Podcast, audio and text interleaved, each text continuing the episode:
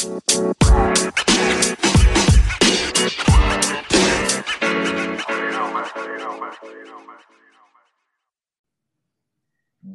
afternoon, good evening, good morning, wherever you are in the world. You could be in Dubai, you could be in New York, you could be in shoot, Dar es Salaam, Tanzania, but wherever you are, thank you for tuning in today to the Culture Talks podcast.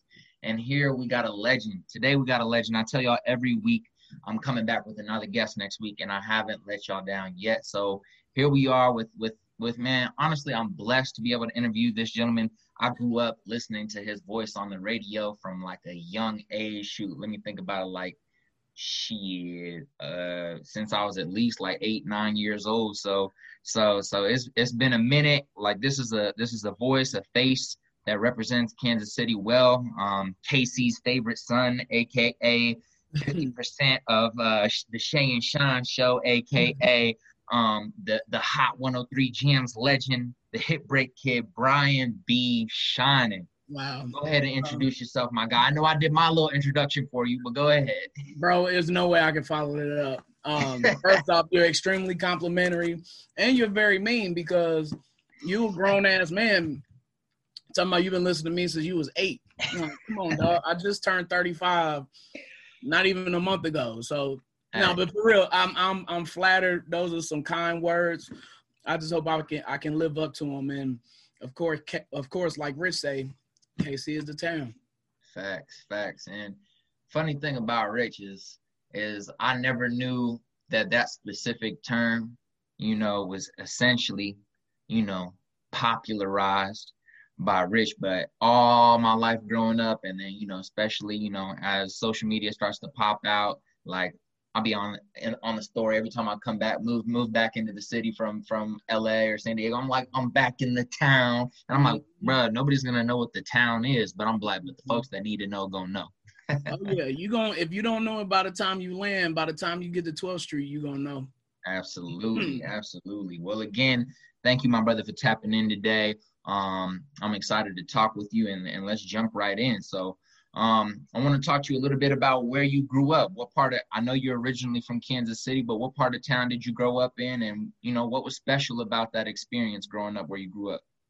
Well, I didn't grow up in one specific hood. I grew up a lot of places, so I'll run down the timeline for for you. Um, from when I was born until I was about nine or ten, I lived in Village Green, which is the uh, complex off of Paseo on 46, 45th and Paseo, and uh, 4503 Plymouth Court. That was that was my first address. 9213288. That was my first phone number at that house. So um, you know, grew up right there, right by Paseo High School. Uh, right by Tony's Liquors was right there on Paseo, and the old gates that was on the other side of Paseo. Uh, so y'all don't know nothing about that because that the, the one that's there now is is the new one they built. Not even I don't even think that thing is ten years. Maybe it is ten years old. I don't know.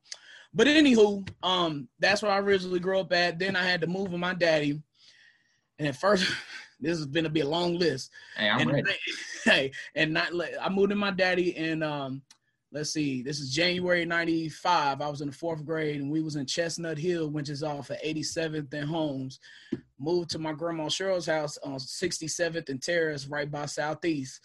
Then um, we moved out of there in like February of 96 and then we moved to 83rd and Campbell. Then we moved every year for real. I went to like six, seven different schools in the Kansas City Public School District. Tell And me, tell me real quick, real quick Uh-huh. before you. Well, well, I can ask you at the end, or, or matter of fact, finish the timeline and I'll ask you the question because it'll still apply. I just want everybody to know, like, I grew up everywhere. in Everywhere. You you really Yeah. from the town, literally. Oh, yeah, all day. Let's see. Af- after 83rd and Campbell, uh, in uh, 97, we moved to 71st and Wayne, which is right there again by that southeast area, about in between Troost and Paseo. Then we moved from there in 98. We moved to Brittany Point Apartments, which is off of 81st and Holmes, right by Paul Robeson, which I had to go to. And from there, and it don't stop, bro. In 2000 or 99, in, in 99, like September or October 99, I think we moved to 59th and Spruce. And then um, a tragedy happened over there on 59th and Spruce. I don't know if y'all remember, but Precious Doe, uh, it was a young girl. She was like four or five years old, and they found her remains over in a wooded area, which was literally one block over from Spruce. Kensington is right off of Spruce, and they found her off Kensington in the in, in the woods. So we got up out of there, and then I moved back with my mama. But by that time, my mother had had moved somewhere else.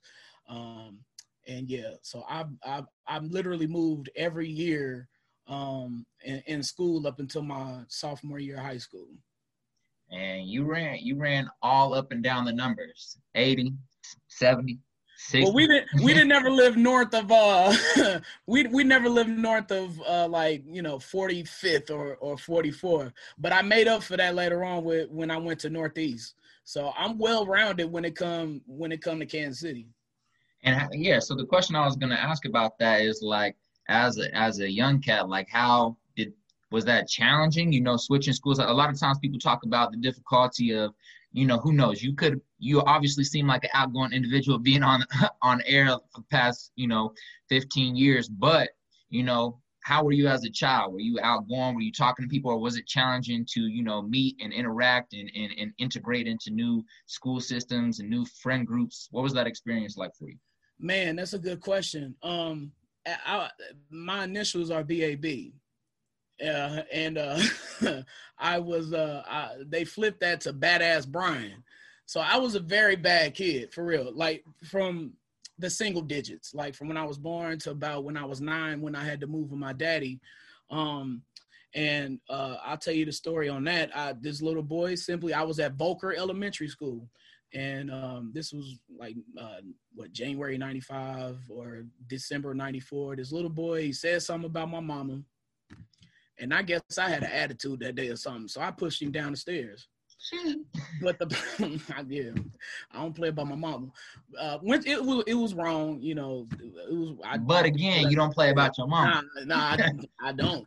But uh, so but the boy had a heart condition or something, um, so uh, I did I didn't feel bad about it at the time. You talked about my mama. So I got suspended for three days at Volker, and that's when my life really changed at that point. And I had to move in with my daddy. So I, but to answer your question, to go more in depth about that, I was I was bad and I was emotional. I I, I, I talked a lot.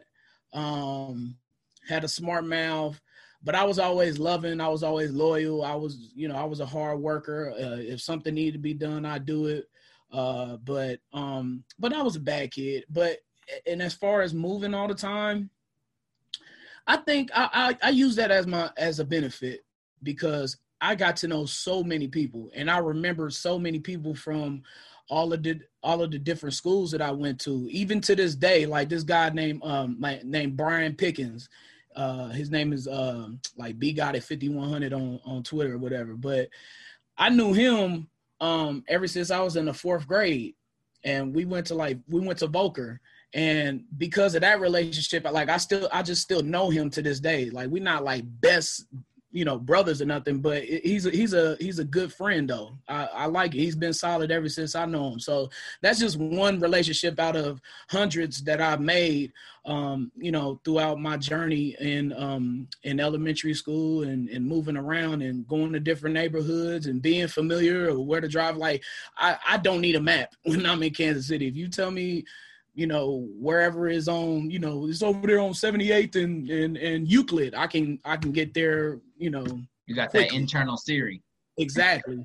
you know, but I was, you know, as a kid, I was, uh, you know, I was more emotional. I was, I was, um, you know, uh, a little outspoken. But when I moved in with my daddy, though, all of that simmered down. Every, everything, like I really was missing his guidance when I wasn't living with him. It, it was just my mama and my older brother and me. And then um, and my mom was white.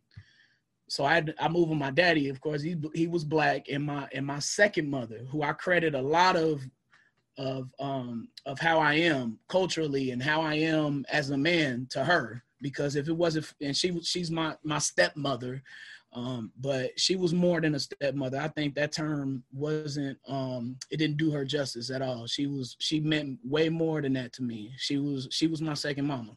So um, you know that that move really changed my life and it changed me as a person for the better.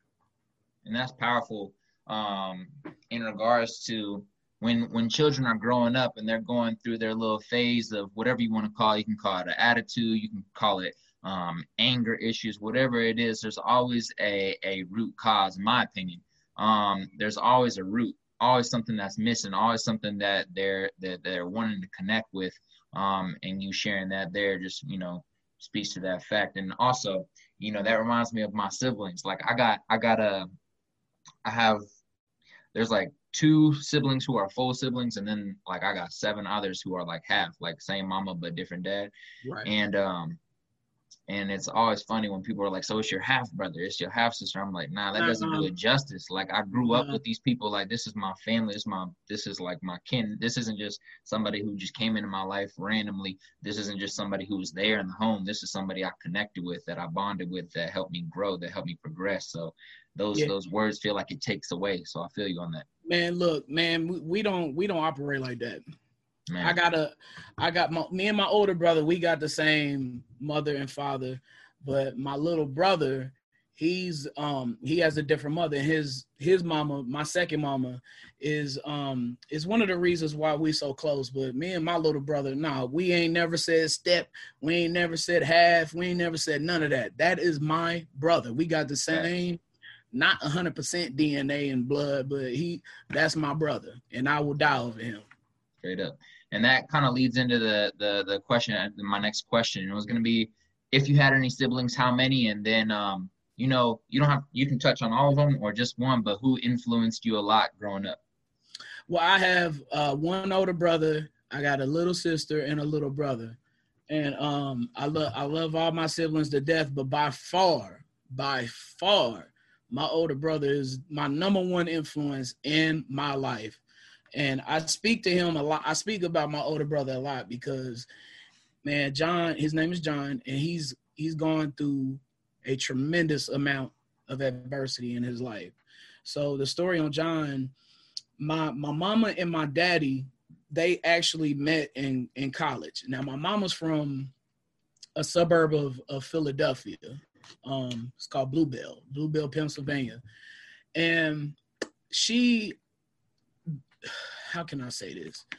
Because I don't know anybody in my mama's family except my mama, and you know we'll get to that in a second. Her, so I'm a, I like to keep it a hundred. I like to be blunt.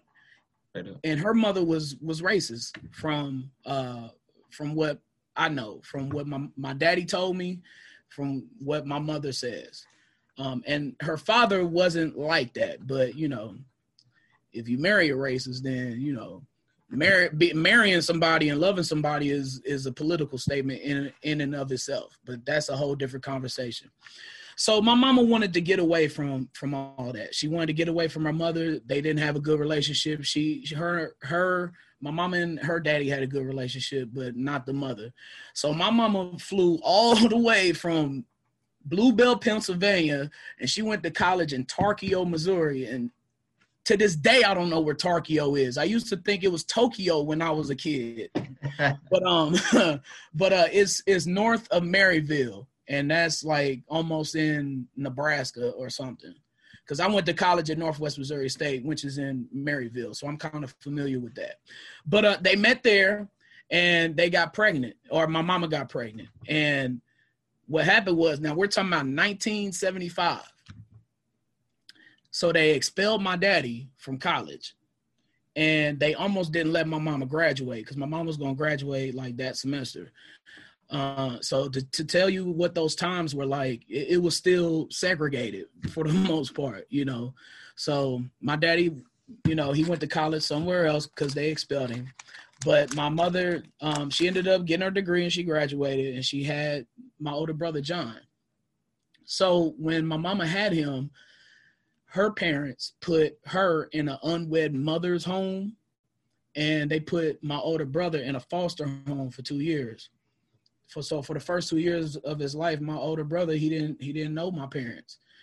Um and and um they they my mama had to had to work and had to show stability that she could take care of my older brother. But uh, until she could do that, she couldn't get him. I think she could visit him, but she couldn't have custody of him. So eventually, my mama got stable. She got my brother, and here they are in Kansas City. And my brother turns 12, and my brother's 10 years older than me. I was born in 85. So my brother turns 12, and then on March 9th of 1988, uh, he had cancer. He had a brain tumor, and uh, and it really affected him for the rest of his life. It really it really changed his course on um, on what his life was supposed to be. So you know, I and I got to live through all that. Um, I know what he went through from my perspective. I saw what he went through, and I see what he goes through still to this day. My brother is he's not supposed to be here, uh, but God made a way for him to be here, and I think one of the reasons why God kept him here is for my benefit because he inspired me every day. I thought about my brother. I think about how much worse things could be. And um and I'm blessed to be able to say that I'm I'm fine. I, I I've never had to go through what he went through. So I try to use that as um, a motivational factor to try to to be the best that I can I can to try to be uh, better than what I think I can be um, as far as what I'm doing. Um, and then you know John, he really uh, molded me musically. You know, he's the one that really, really, really got me to fall in love with music by playing a Chronic. when I was eight years old, I knew the whole Chronic al- album. Uh, I knew the Doggystyle album from Snoop. You know, thank God for my mama keeping the cable on too, because that really played a factor in me culturally too, and knowing um, a lot of things that I really was supposed to know about as a kid. Uh, but it was all to the good. It was all for um, for for a greater good, I should say. But my number one influence is definitely my older brother. My little brother Jared. Um, he he he. I really tried to to set a good example for him. That was that was really one of my number one things that I wanted to do. I wanted like I taught Jared, my little brother Jared, I taught him how to how to do math and stuff when he was like two or three years old. And by the time he had got to preschool and kindergarten, he was already, you know, 10 steps ahead of the other kids. And for that, you know, Jared is the smartest one out of all of us. Without a question, he's the smartest. Uh, and I like to call him Ma- Michael Corleone because he just he was he was the next coming. Like, and our family is set up like that. Like, as far as the Godfather kids, not like identical but similar. It's three brothers and one sister. Um, and my daddy, he called me Sonny. He called my older brother John Fredo simply because not because he was disloyal. If you know about the Godfather, you know Fredo was the disloyal one, but he was a little timid. So you know, and me and Jared are way more aggressive than John. And then, of course, they had a sister, which is my little sister. And that's an interesting story of itself that you could do a whole podcast over because um, I didn't meet my sister until 2004. Wow. So that, and, and that's and, that's like your first year of college, right? That was my second year. It second was year it was my second year of college. Uh, but I, I I'll get into that. Um, so me and my sister, we're two months and 10 days apart. She was born on October 28th, 1985, and I was born on um, August 18th, 1985. So um, the story is, uh, of course, my father, he was out, you know, he was out there getting it. Him, my, my daddy and my mama was never married. Uh, so my daddy was just out, you know, being being a a 30 year old man, getting it out, going out and, and, and doing what he do. Um, so he he uh he was the side dude in a relationship and he got he got the lady pregnant.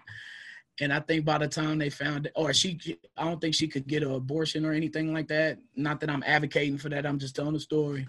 Um, because if she had got if she had done that, then the, the husband would have knew. But her and the husband were separated. So she was out messing around, you know, with my daddy.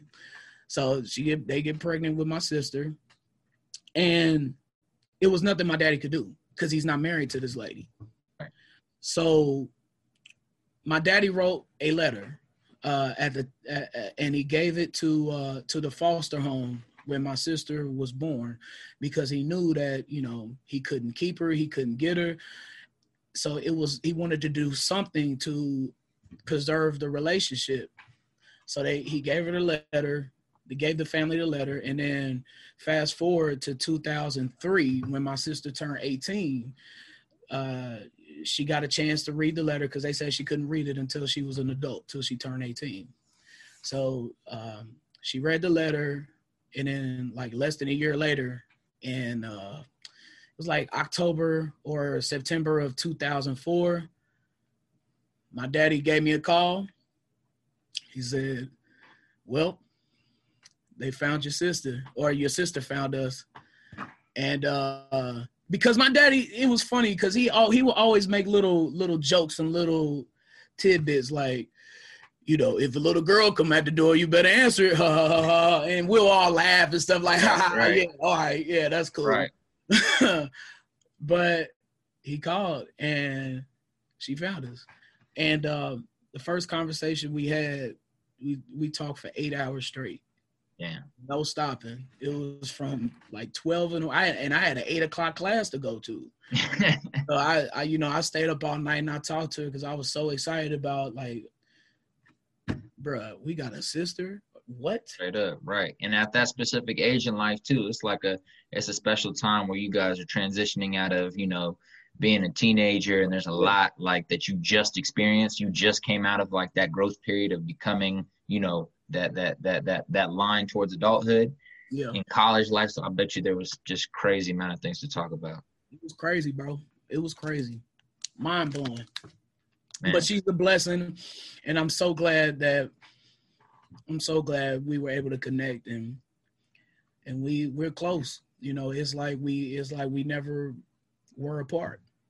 And I, I love her to death. She's she's my angel. That's powerful. That's powerful. First off, I want I want to I want to just say shout out to the whole family that you just mentioned because it's important to realize, you know, and, and just be grateful for family and the role that each individual plays in, in our path to wherever we end up. So, um, first off, I appreciate you sharing that, you know, being open, keeping it a hundred. Um, so are, are all the siblings based in Kansas City currently? Man, that made me mad. That's like that that that's a little too much information to ask. No, no, no, no, no, no, no, no, no, no, no, no. The question's good. It's just that, you know, my they they know I hate it when they when they leave. You mm-hmm. know, I it ain't much of us. It, I don't have that much family. So the ones that I do have, I want to keep them. I want to keep them here. But to answer your question, my my my little brother Jared is coaching in St. Louis and he's teaching at a school, and my sister is in St. Louis with him with my nephew, and my older brother is in Kansas City with me. Nice, nice, nice. Man, that's powerful. That's hey, see, look. At the beginning, you were talking about ah, no, my story isn't much, but you know, for for me again, you know, like i'm sure to you you just look at look at you as you and this is your story. But for me you know from my perspective being an individual who grew up listening to you you know it's interesting to like hear the stories and, and understand what again like i just shared like what pushes what what what drove what what influenced the individual that you know you look up to and that you hear every day in the morning you know what i'm saying? So and i, I appreciate you brother. I, I really do. You you you you should be a life coach because you know how to uplift people's spirits. Hey that's the goal that's the goal um, so looking back, you know, we just we just talked about, you know, you finding out about having a sister in your second year of college. But looking back to that age, you know, teenage Brian, 18, 19 years old, first first, you know, year or two. Like you mentioned, you were at Northwest. Um, I have a two-part question. So first I want to ask you, where did that 18 year old or 19 year old Brian expect to be at 35 right now? Man, you know what? It's interesting that you asked that because I, I think about that a lot. I think about 15 years ago when I went through the worst year of my life. I really did. It was it. I was at the bottom of the barrel uh, in 2005, and I'll get to that in a second. Um, but I, I thought I it wasn't necessarily that I that I knew something was going to happen or that I thought was something was going to happen. It was my mindset was always we got to work to make something happen. That was always my thing. Um, and I wanted, I knew I wanted to have, you know, stability. I knew I wanted to be in Kansas City. I never wanted to move from from home. This is my home. I love it here. I'm I like familiarity. So eh, I I just home is where my heart is. That that statement is so true with me. Um, but I you know I I figured that I I would I would you know I would be okay, whether that was in radio or cutting hair or or whatever. I knew I was gonna do something. Uh, so so my thoughts was always, I got work to do. I got to work to make something happen. Um, but I'm I'm thankful and I'm grateful. I truly am for where I am, and not not that I'm like higher above or anything, but just know that I, you know, I ain't got to ask nobody for nothing, you know. Which is but, a um, blessing, um, like which is a is, blessing that, that that that that passes our eyes too too quick, but it's really a blessing. Man, yeah, because after what I went through in 05, whoo, if you will be getting to that, I will, dog. But definitely, we we are gonna get into that. But uh, the second part to that question, though, is from going from because because from from my research, you graduated from Northeast, correct? Northeast High School, 2003. What's happening? Hey, and quick question. Tell me a little bit about what Northeast was like from 2000 to 2003, because that school has gone through like quite a transition of different vibes throughout the year. So tell me about your high school experience real quick. Man, look, going to Northeast because at the time I was at Paseo. My freshman year, I went to Paseo, uh, and they made me hate. I used to like to draw a lot. I'm I'm a little creative with drawing and and being creative like that but they made me hate drawing. And I knew it, and that's nothing against Paseo because it's it's for the real artists. And that's my point. If you're a real artist and and you're and you're into that, go to Paseo. They're gonna get you where you need to be. But that wasn't my path. And and I discovered that by going to Paseo. Mm. Uh, so I needed to go to another school, plus they have a football team. Uh, so I needed to go to a school that A had a football team and B somewhere where I felt comfortable. And I didn't visit Northeast. I didn't know nothing about Northeast. I never even went I never really went past 12th Street to be honest with you a lot as a kid. We went sometimes but not like a lot. We didn't frequent you know, down north a lot. So going to Northeast was the best decision I ever made. I loved every three, all three years that I went to Northeast. That school, I don't know, man. It's something near and dear to my heart. I, I love Northeast. I love my years there. I had so much fun. The uh, the different cultures that's at Northeast, I love that.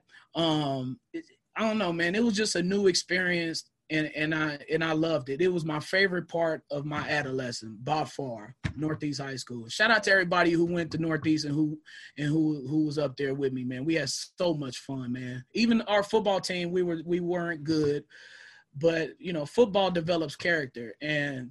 Uh, just being a part of, uh, of those teams and being a part of the locker room and the guys, man, it was a blast, man. I loved high school. Who was who was do you remember who was the star athlete on your team your senior year? Think about your senior year. Who was the star me. athlete? Hey, all right. nah, not me. Nah, nah, it wasn't me. Uh, but um, man, really, it was probably it, it, it was probably Eric. Um, it was probably him. He was our running back, number 32. Eric, that's my dog, Lazy Hawk. For for those who uh who know about him, Lazy Hawk. Uh, and then our quarterback Jeff Harris, that was my dog. He was he was he was uh he was pretty good too. You know, the year before that, man, look, and really the, the basketball team was the stars at Northeast, to be honest with you. Like uh, Martain Freeman, um, he went to Colorado. Uh, who else? Uh, Boozy. Uh, he he was a, he was a good basketball player. Lorenzo Dean, he was a hooper. Uh, so really, like the basketball team, they was they was the they was the men up in Northeast, man. But we held our own too. Hey, that's all that matters. You you get the like you said, you would get the experience of, of growth and, and, and character building, and then man, like if there's any athletes right now in high school listening, please enjoy that experience. Oh yeah, cherish please it. cherish, it because. I promise you, like I never thought that I'd miss it because you know I'm like, hey, this is is what it is. When I'm done, and I'm done, bruh. I wasn't in a hurry to get out of high school. like, first off, I knew I was I was going to more school in college. So right. I'm like, all right, I'm in school. I might as well, you know, you know, whatever. Right. So I wasn't in a rush to graduate from high school. I mean, it was cool, but oh, and a couple other guys. Shout out Pierre Declue and shout out to um K. Ron Parrish. They were some hoopers too. I didn't want to leave them out. I'm pretty sure there's some more I'm missing, but charge it to the to the brain and not the heart. blessings, blessings. So so talk about that transition from Northeast High School to Northwest. Talk about the transition from Kansas City to Maryville. What was was were there any uh huge adjustments that you had to make in regards to the, the culture there or or the vibe or, or maybe just the studying? Who knows? Tell me a little bit about Man, that hell yeah. It was a major major shift in everything and every part of my life. You know first off i was on my own for the first time in my life which i enjoy because i, I love being alone. Nothing against you know my relatives or nothing but i just i like i'm a loner. I like being by myself. Um, but besides that, you know, North, if you know about Northwest and the, in the demographics up there, it's probably only about five to 10% black people. And I'm used to being around black people. I am. That I, I'm, I grew up black. I like black girls. I, I dated black girls. I, I went to black churches, ate black food. And don't get me wrong, I like all women, but th- those were the girls who I dated when I was in school, when I was younger, because that's who I was around. But um, but yeah, you know, so it, it was a it was a bunch of of white folks up there. Um, and I learned from them. It was a culture shock. They learned from me. I learned from them. Um, so it was a um, it was a pleasant gathering, but it was it was definitely a shock, a culture shock going up there. And as far as studying and the work and all of that, that I didn't have an issue with that. Um, but I did have some some rocky roads, um, uh, which led to the worst year of my life. But um, it was a major adjustment, bro. There, it was a lot. It was a culture shock. Uh, just a totally different world from where I grew up in and what I had to deal with that Northeast. Yeah, and I think I think uh, I like the fact that you said you know they learn from you and you learn from them because I just wanted to touch on uh, a lot of the you know guests that I've had on here. Like uh, I've had Ashawn, Royal Chief, just a few artists from from around around the city share their experiences in high school and you know being ha- their parents moving them to a school in the suburbs and uh but but being used to like growing up in the city and being in the city and and the difference of culture and the the the the, the challenges they face but also how it helped them learn how to move in certain spaces which has helped them in the business space um, when it comes to music help them know how to you know uh, communicate with people from different cultures, from, oh, yeah. from different backgrounds. So and, I love that you, you see, that. And you see that um I mean interrupt, my bad, bro. I You're good. No, that's hey, you good. I'm antsy to share. Um, but if you look in in America right now, or actually around the world, there are issues within corporate offices. There are issues on executive boards. There are issues with the decision makers who are all white. And this is no shade against white people, none. It's just, you know, the truth. But how how are you a, a, a Fortune 500 company and you come out with a damn sweater with monkeys on it and you have a black boy wearing the sweater with the monkey on it? How do you come out with a shirt that that's, it was like a pullover or something? It was like a monkey pullover and with blackface on it or something. So like I think Gucci or something did that. I forgot who did it. I don't want to slander nobody. But um like uh, there are a lot of companies that have those issues, and the more culturally, um, the more culturally uh, acceptable that you are of, of, of other, more accepting you are of other cultures, the more well-rounded you are culturally, the better off you're gonna be to um to try to celebrate other cultures and try to accept people for who they are. You know, that's just what I'm all about. You know, ain't no hate this way, man. You are who you are. Facts. And I think like another good point, which I think you were essentially making there, is just like the lack of representation on these yeah. executive boards, the lack of representation of people of color from brown and black backgrounds is the reason why that was able to happen. You know what I'm yeah, saying? Was exactly. I mean, imagine if you have if you ain't no brown or black individual on right. the board that's approving um, shirts that are going out gonna approve that. Right. And that's that I mean, and that's just like one example. Obviously, there's so many other things, but many like, of other of all races. This is so straight up, straight yeah. up. Yeah, it go. It, it, they're they do some disrespectful shit to a lot of different races because eh, you know, hopefully not intentionally. And I would, I would, right. I would, I would assume that it's just because of a lack of education, because of ignorance in regards to what's acceptable and what's not acceptable, what's disrespectful, what's not. it just shows that they're they've been in their own world and they haven't experienced other cultures. They haven't been in the room in the same. It's a lot of people who ain't been in the same room as black people. It's a lot of people who hasn't been in the same room as Hispanic people. There's a lot of people who hasn't been in the same room with Asian people, and a lot of those people are making decisions for these companies. So to go back to the original point, you hit it right on the head. There's no representation, and the more culturally well-rounded you are, the better decisions you're going to make. Straight up, straight up.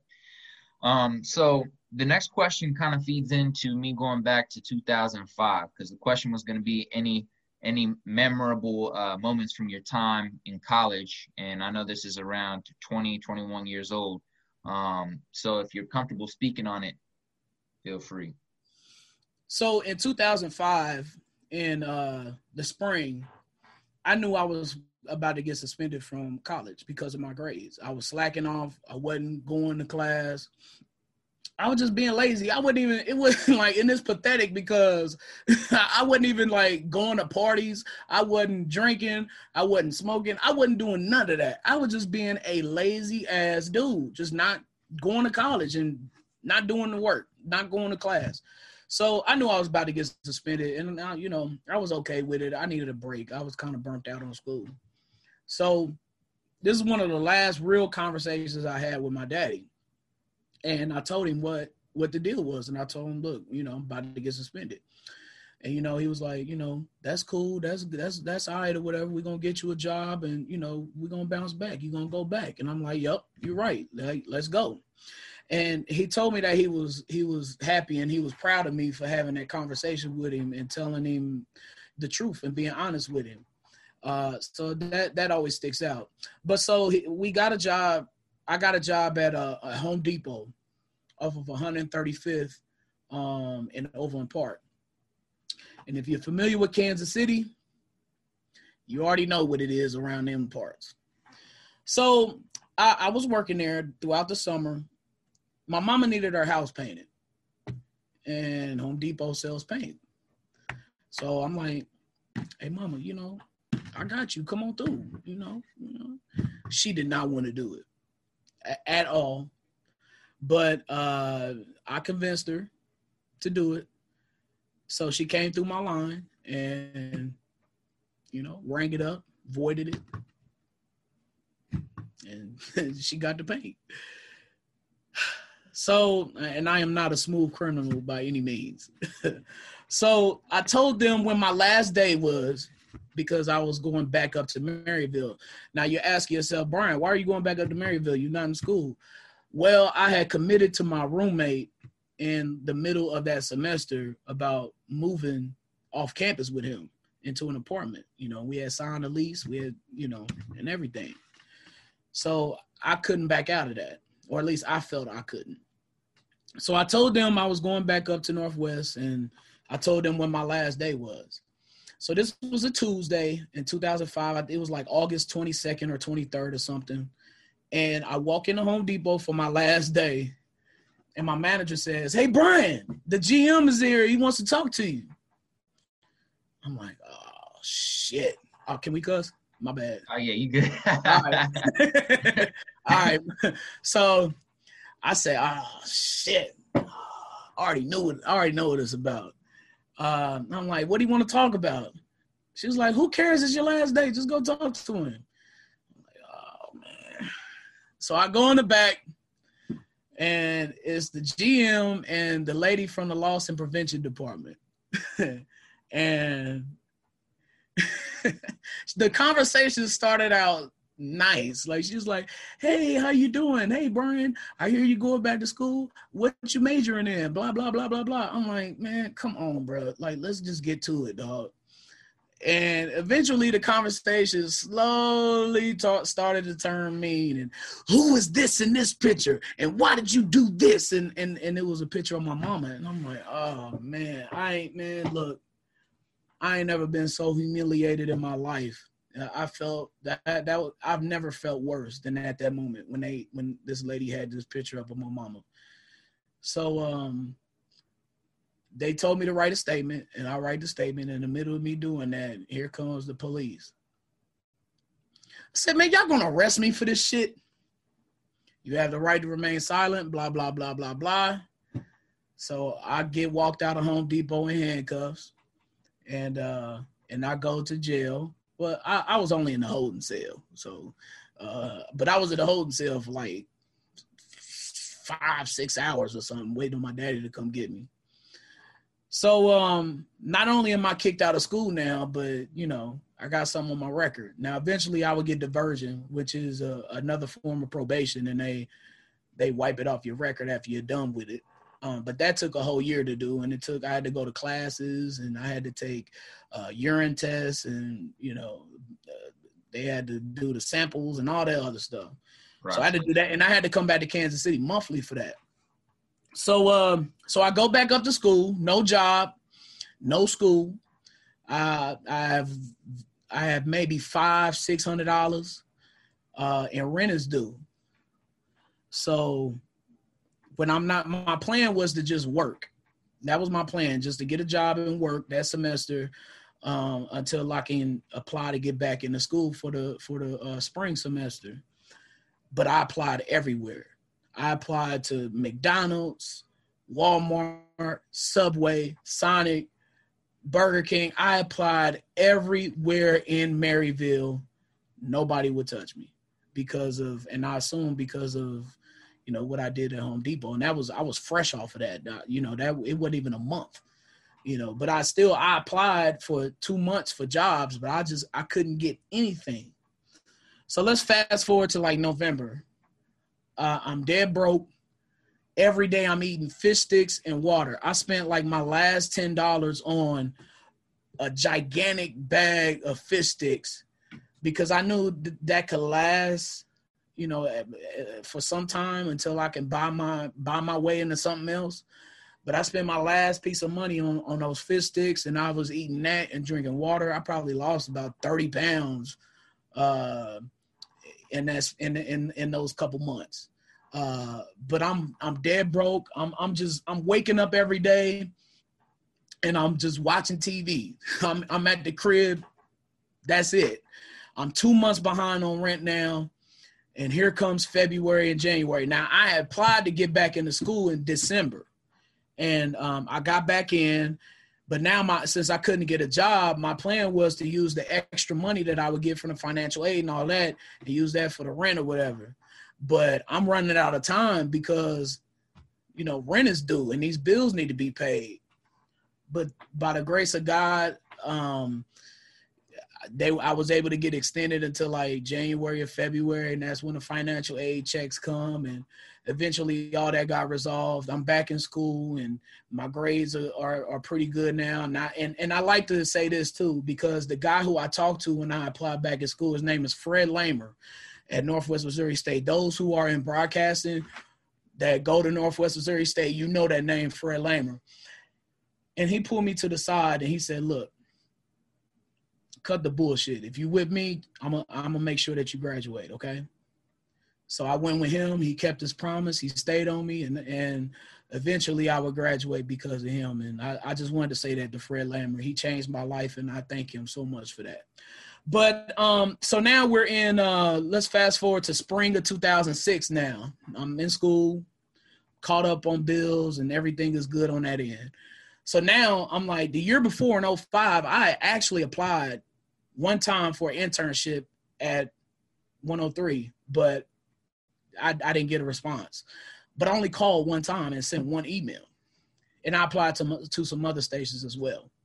But um, this year in 2006 in the spring of 06 i wouldn't take a no for an answer. I called at least five six times. I left five or six voicemails. I sent about 10 emails until i got a reply and and if you know me personally you know that is not my style i hate asking people for stuff and i hate bugging people that i hate it i detest it i cannot stand it so um so uh th- i got a reply though and I and I got an interview. I got an interview in 103, and eventually I, I, I got the internship. So everything is you know everything is okay now, but now I'm back home. And then I'm doing my internship at a station. This is my first week. I started on that Monday, and then on a Friday, it's me, my older brother John, and my daddy, and we're downstairs playing PlayStation, playing Madden like we always do every Friday night. And on this particular Friday night, though, my little brother Jared wasn't there, uh, which was odd because he's always there with us playing PlayStation and you know just kicking it with my daddy. And um, so I get on the phone to talk to my girlfriend, and I go upstairs. As I'm going upstairs, my daddy stops me like, "Huh, you ain't gonna stay down here with us tonight because Jared ain't here, huh?" And I kind of looked at him, gave him one of them, and, and went on upstairs. Probably about 30 minutes later, as I'm listening to the radio, talking to my girlfriend at the time, I hear my older brother scream my name. And I'm on the phone, I'm thinking, oh, they just they playing Madden or whatever. Eh.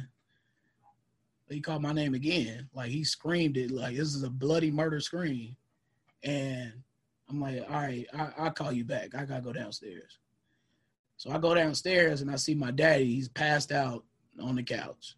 And uh, I try to revive him, give him mouth to mouth. Uh, I tried to, uh, you know, do CPR, um, but my daddy was gone. I knew it. Uh, so you know, call the ambulance or whatever, and they put him on a breathing machine. But you know, and not in the man, the, the the toughest phone call I ever had to to make was to my little brother Jared to explain to him, you know, what was going on. So after I called the police, I called Jared, told him that, and you know, we all went to the hospital. Me and my older brother. My second mama drove Jared up to the hospital. My mama was is distraught. She's at home. Uh, and my daddy was staying with us at the time, with my, me and my mom and my older brother. But uh, so, you know, we go into that room and wait for the doctors to come tell us something. And doctor came in and told us he he was gone, and um, you didn't hear nothing but screams, and you know, I I try to keep my cool. Of course, you know, I you know I put my head down and you know try to. I, I just like to preserve myself. I don't like to show that type of emotion in front of people. But uh, my my little brother Jared, he swung at the wall, and John is crying, and the worst, one of the worst days of my life. May 27, 2006. I ain't gonna never forget it. That's when my daddy, my daddy passed away. Uh, and that really, uh, that was the end point to really the worst year of my life from that summer of 05 to May 27, 2006 was just, it really tested me. It did. I, you know, and everybody got to go through that. And I, I, I'm not the only one who goes through that. Everybody has their own trials. Everybody has their own story uh, and that's mine. And that you know everything you know kind of got better from there. But I didn't have my daddy here to celebrate, even though he's with me in spirit. You know, I still talk to him every day. You know, spiritually, but uh, that was tough. It was tough. Absolutely. I feel like one of the most emotional and challenging things that any human being can ever go through is the loss of a parent, um, and especially in that way. And, you know, as you mentioned, you know, lots of individuals are going to go through their different trials and tribulations, but it doesn't take away from the, the pain that, uh, of certain experiences that individuals experience. So, first and foremost, want to extend my condolences. Um, Appreciate what was your What was your father's name? John Brooks. Just want to say rest in peace to John Brooks. Um, and uh, so, first off, this this podcast has been great. Again, it goes back to me. Appreciate just, it. It goes back to me just you know being being you know a fan, a supporter, and then also for the individuals who listen to this podcast who also grew up with you, being able to hear you know your story, I think is is not only inspirational from what you've shared so far, um, especially you know i think you know for the people listening today it's important to realize that every individual that you look up to in life every individual that you know you know you can be like everyone's gone through this experience where we do our best to not compare ourselves to each other, but we've been in the car and we're just having a bad day or a bad week and we see you know, modern day times, we see Jay Z, you know, at, at, at his party looking fly with a million dollar suit on, and we're like, man, why can't I be there? Or like, oh, he's lucky, you know what I'm saying? Or we hear people, um, you know, on the radio li- living this life, blah blah blah, you know. Right. But the but the most important thing for you guys to realize is that everyone has gone through their challenges. Everyone has that moment. Everyone has that year. Everyone has that month, that day. Um, but it's kind of like that cliche saying, you know, every rainy day there's there's there's a sun nearby. You know what I'm saying? So, mm-hmm. um, I think that 2005 2006 year for you is definitely, I you know I don't know if you'd agree, but from from what I'm hearing, is definitely a catalyst that you know pushed you even further forward for the rest of your life up to now. So. It, it did, man. It made me grow up fast. It did. Um, you know, because I Jared Jared was only 16 at the time. I was 20, going on 21. Uh, and then my sister, you know, the weird thing about that, my sister didn't even know my daddy for for two years fully, almost two years. Mm-hmm. Uh, so, but I'm glad that they got to cross paths before uh, my daddy made his transition. So, but it was it was definitely a catalyst though for for better things. And what is uh you know one to three things, however many you want to share, like um, it can be a character trait, it can be a mindset, um, it can be anything. What what are some things that your father shared with you that that you hold on to this very day that you know helped you get to where you're at and you know are just a part of your day to day mindset? Um, the number one thing is being realistic with myself. Um, because of the whole reason I got into broadcasting is because of him. Um, because we were sitting down one day, I was in the ninth grade, I was at Paseo trying to figure out what I wanted to do. And I knew drawing wasn't it because they made me hate drawing. And if you love something, you're never to hate it as far as an activity or, you know, what you want to do. So um, I was like, man, you know, he was like, what you want to do? You know, we about to go to college or whatever.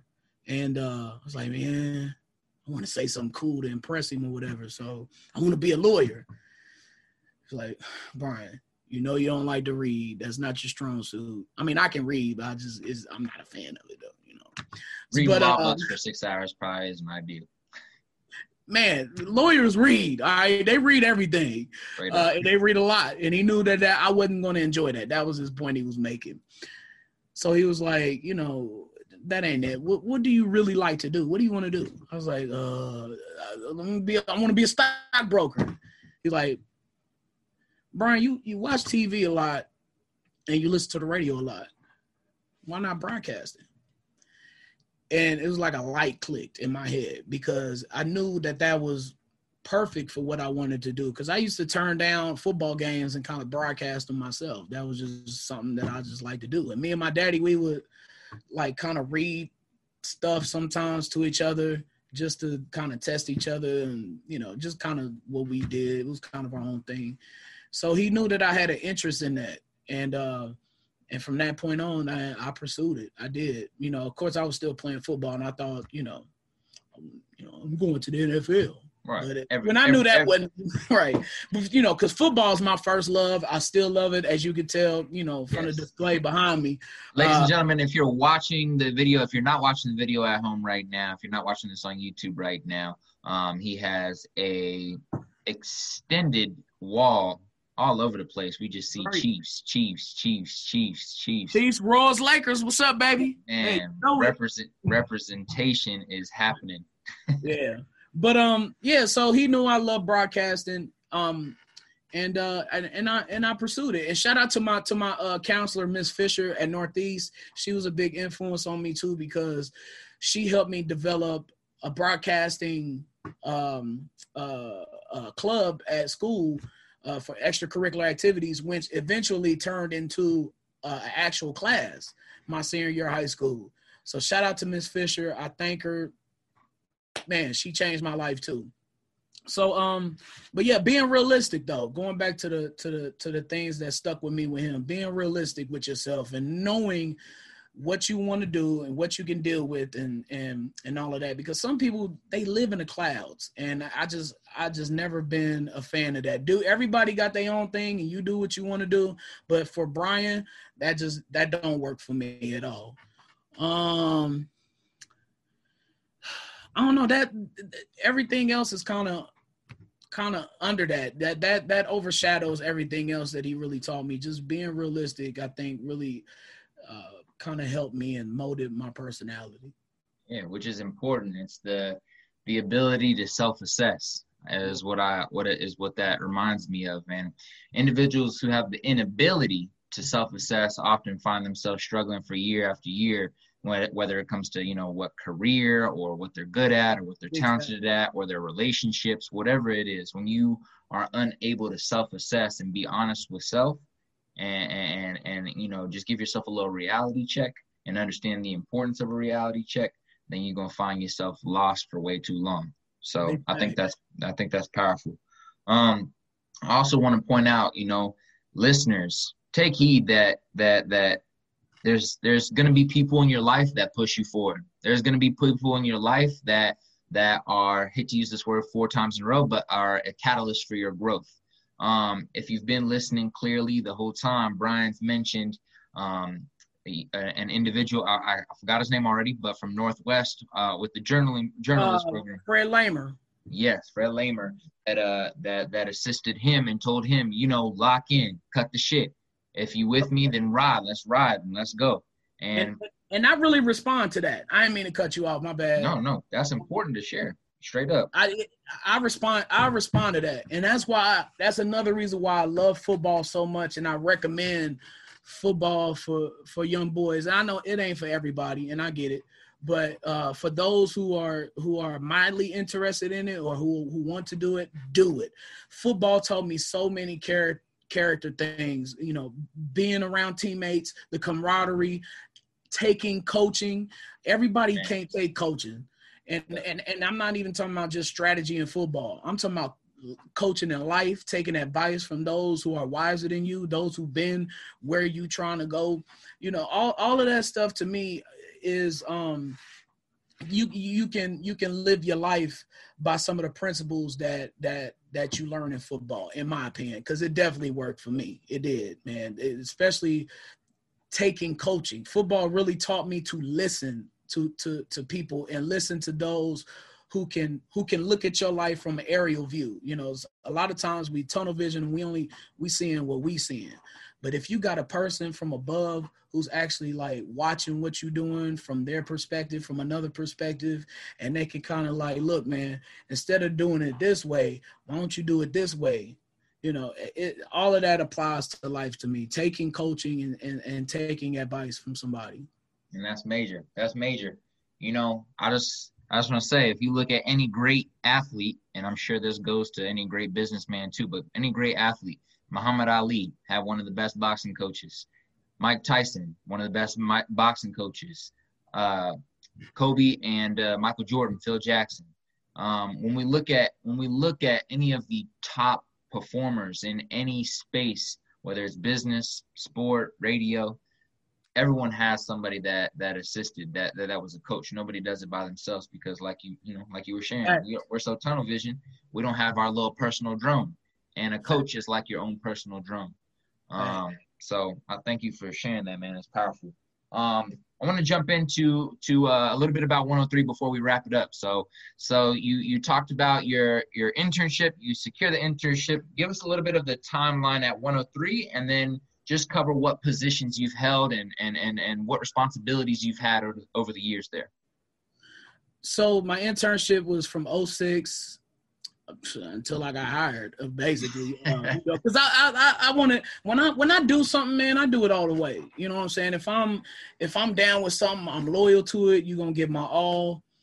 Uh, that's just the way that I'm built. And when I'm invested, I'm invested. So uh, I, I try to stick around as much as possible when we you know when i went back to school and we and there was a winter vacation or if it was uh if it was the holidays or something i would always see if they needed help. And of course they always you know radio stations always need help with something either in promotions or traffic or whatever.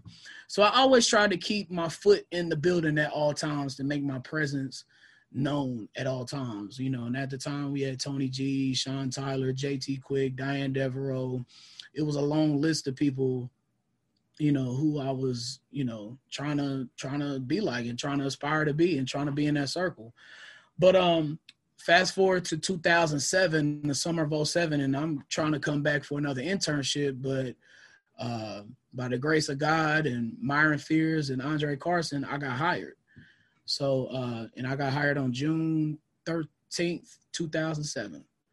Um, and uh, you said the, the positions I've had, um, you know, just I've been involved with my first my first thing was just running the board, trying to figure out the board, trying to trying to be a board op, and of course when you do that, you got to work on 1590 too, which is the gospel station. So over there, I ain't changed my name though. I'm still, you know, it's shining over there too. You know, the Lord shines a light, right? So there you go. Uh, but um, so you know, I've been of course underground. He'd been involved with that. He used to run the board for the Steve Harvey Morning Show the night jam, Friday night mixtape, which I'm I'm still doing, and I and I love doing Friday night mixtape, and um, of course the morning grind with Shay and Shyne, which is the big dog. Uh, shout out to my sister Shay Moore, who is the big sister who I never knew I needed until I met her, um, and she's special, man. She's she's another one who's really changed my life around, really. Man powerful, man. Mentors, mentor. I think that's just something we keep coming back to the importance of humans, man. Yeah. Straight up. Like obviously it has to be specific humans because there's obviously humans that step in and do bad as well. But um, but the importance of needing each other, you know, it takes a lot of uh, selflessness to understand the power of interdep- interdependence, you know, on on on each other. So Shay Shay gets on me a lot about that too because I am I am one of those folks and I, and I agree with everything you said because because you know we are important to each other. Um, but a lot of times I'm just man, I'm I'm hesitant to to to reach out for help. I am, man. I just I don't like being a pest to anybody. I don't. Uh, but uh, and, and I'm still growing in that aspect. You know, I'm I'm not perfect at all. But Shay always tells me, you know, everybody needs everybody, and and I can see that a lot of times, and it's true. But you know, her man, she uh she's somebody who I definitely needed. Who I didn't I didn't know I I did I needed until you know until we linked up. Straight up, that's powerful. That's powerful. Can you talk a little bit about um you know how how important Myron Fears is to you and and and you know how he helped you out? Man, Myron is uh Myron is is I look at him as a father figure, to be honest. Father figure, big brother, however you want to put it. Myron has really helped me out immensely, professionally and personally. And not only is Myron important to me, uh, but he's important to our radio station. He is important to this city. Myron has done so many things, so many weddings, so many events uh, as far as DJing and speaking and giving his time and and all of that stuff. And he's so knowledgeable, man. He Myron is one of the smartest dudes who, who I who I know. Myron Myron is brilliant. Uh, and he's a he's a uh, he's a great uh, strategist too, uh, whether whether it be radio or whether it be politics or or sports. Myron is he's great, man. He's an all-time great person. He's a great human being. He's a great coach. He's a great strategist. Love Myron to death, man. He's he's so vital to to to my life and to many others, man. To be honest with you, he's the best. You know what I love most about uh, you so far, Brian? You know, being able to like interact, you know, on a one-to-one in a one-to-one spaces is your your willingness to to you know, admire other individuals, you know, to show love to other oh, people. Yeah.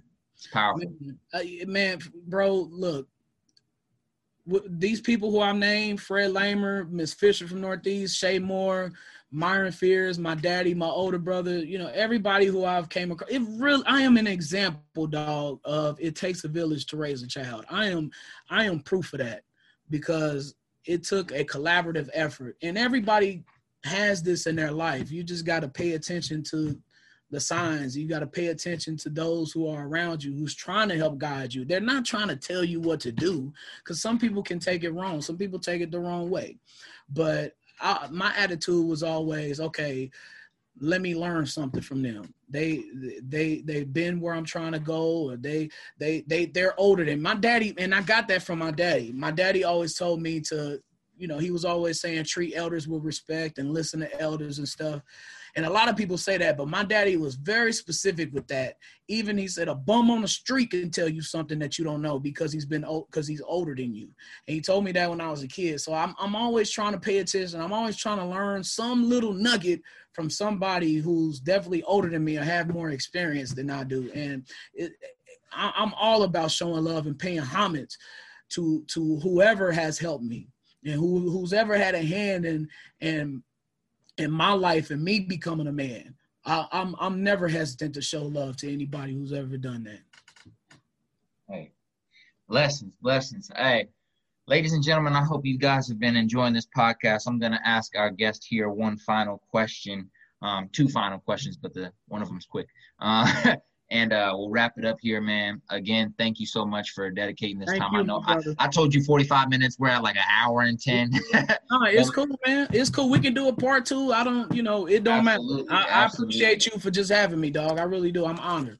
hey, man, thank you. Um, so so the the final two questions, brother. Um, if you were to leave two to three pieces of advice for someone who wants to be in the same place as you, obviously in their own way, but wants to be in radio, wants to be, um, you know, you know, a, a, radio personality, a, a figure, you know, that represents their community well and and provides not only information like Hot 103 does, you know, we're learning, we're hearing about voting, we're, we're being pushed to vote, we're we are hearing about updates in, in regards to COVID. We're hearing about lots of things. Everyone that's listened to it all through their life knows that you learn things from from listening.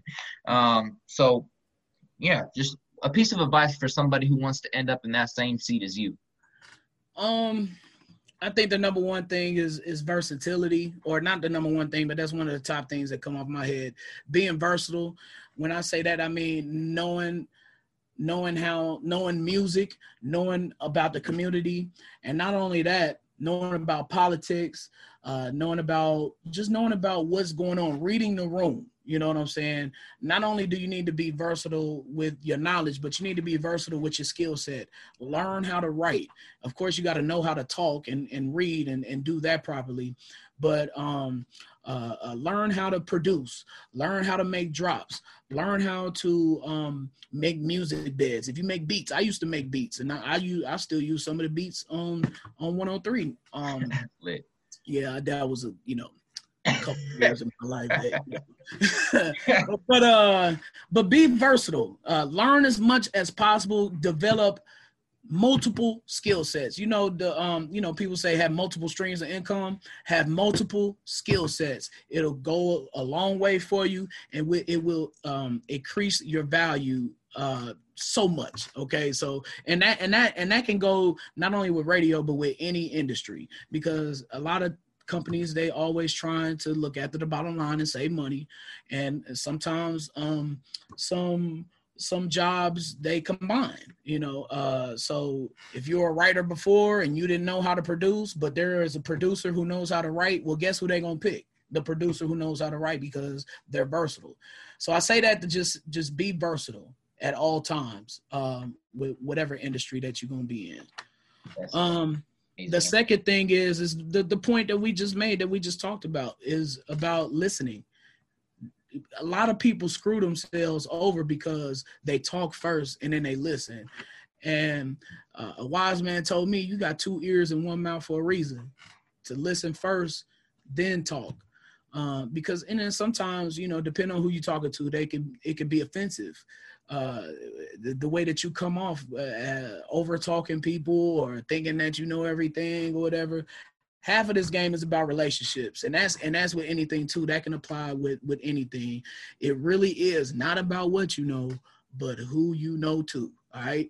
Um so make the right connections network and and always listen before you talk. A lot of people screw themselves right out of the gate because they like to talk before they listen two powerful pieces of advice for you.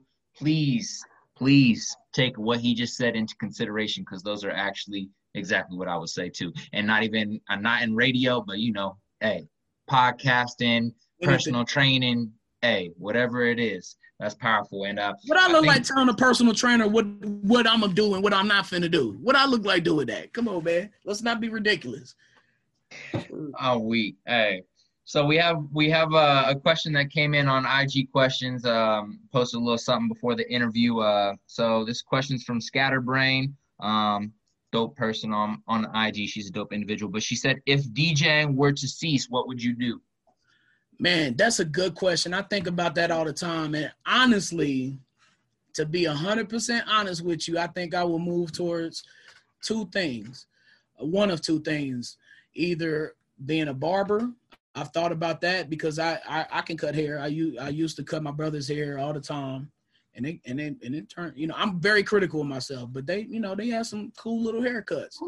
Uh, but the other thing that I would do, I would probably immerse myself into football and try to work for the Chiefs or or something. Yeah. Uh, be I, I, I might pursue coaching. I, I'm I, I'm not sure. I really didn't have a plan B, uh, and I'm a plan B guy. I like to have a plan B at all times just to make sure that you know I, I got something to protect myself. Uh, but I was full forced.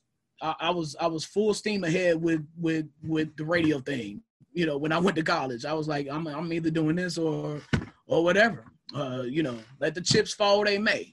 You know.